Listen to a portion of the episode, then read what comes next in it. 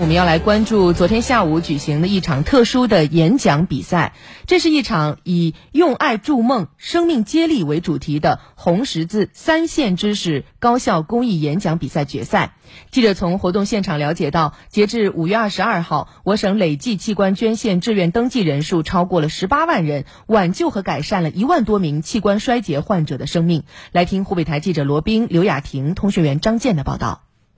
本次比赛历时两个多月，覆盖全省近百所高校，历经海选、初赛、半决赛，最终选拔出二十一名选手进入决赛环节。来自武汉工程大学的选手于傲晨是一名化学工程与工艺的大二学生，他带来的参赛作品是器官捐献，让生命再一次华彩绽放。每次在查阅器官捐献的资料时，他都会被捐献者的事迹所打动，同时也发现当前我国器官移植的巨大需求。今年四月三十号，于傲晨和朋友相约。进行了遗体器官捐献登记。于傲晨通过此次演讲比赛，让我对器官移植有了更深一步的认识。我也想像他们一样，去帮助更多的人，去登记，成为了第三百九十三万两千四百九十名登记者。我也呼吁了我的身边的四位朋友，成为了器官捐献志愿者，还有十三位朋友表示愿意和家人商量。红十字三线工作及无偿献血、造血干细胞捐献、人体器官捐献。在活动现场，记者了解到，多位参赛。选手均表示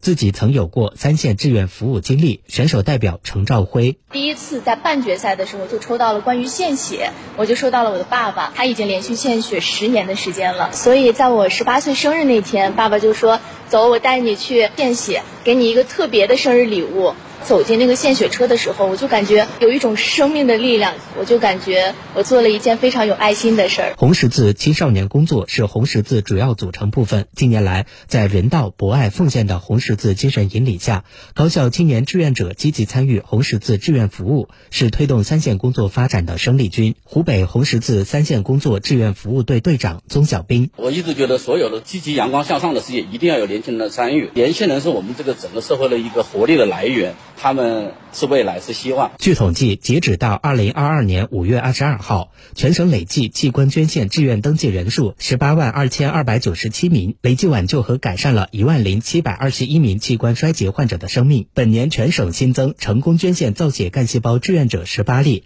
累计捐献造血干细胞志愿者五百一十六例，累计招募造血干细胞入库志愿者十二万人。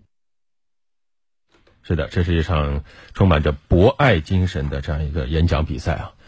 呃，湖北实际上也是献血、造血干细胞还有器官捐献的大省。我们重点来说一下器官捐献。所谓器官捐献呢，是指自然人生前自愿表示在死亡后，由其执行人将遗体的部分捐献给医学科学事业。或生前未表示是否捐献愿的自然人死亡后，由其直系亲属将遗体的全部或部分捐献给医学科学事业的行为。那截止到二零二一年四月，我国累计器官捐献志愿登记人数已经超过了三百一十五万人，完成公民逝世后器官捐献三点三万余例，捐献器官九点九万余个。成功挽救了近十万器官衰竭患者的生命，对，都是大爱啊！刚才我们说到全国的数据，实际上湖北呢，湖北的器官捐献位列全国前三，湖北省也是国内器官移植的发源地。国家人体捐献器官获取质量控制中心就落户在武汉大学的中南医院，所以器官移植是现阶段抢救器官衰竭患者的有效手段。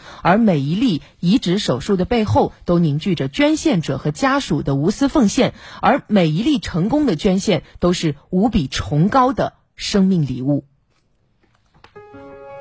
九十分钟新闻杂志，焦点时刻。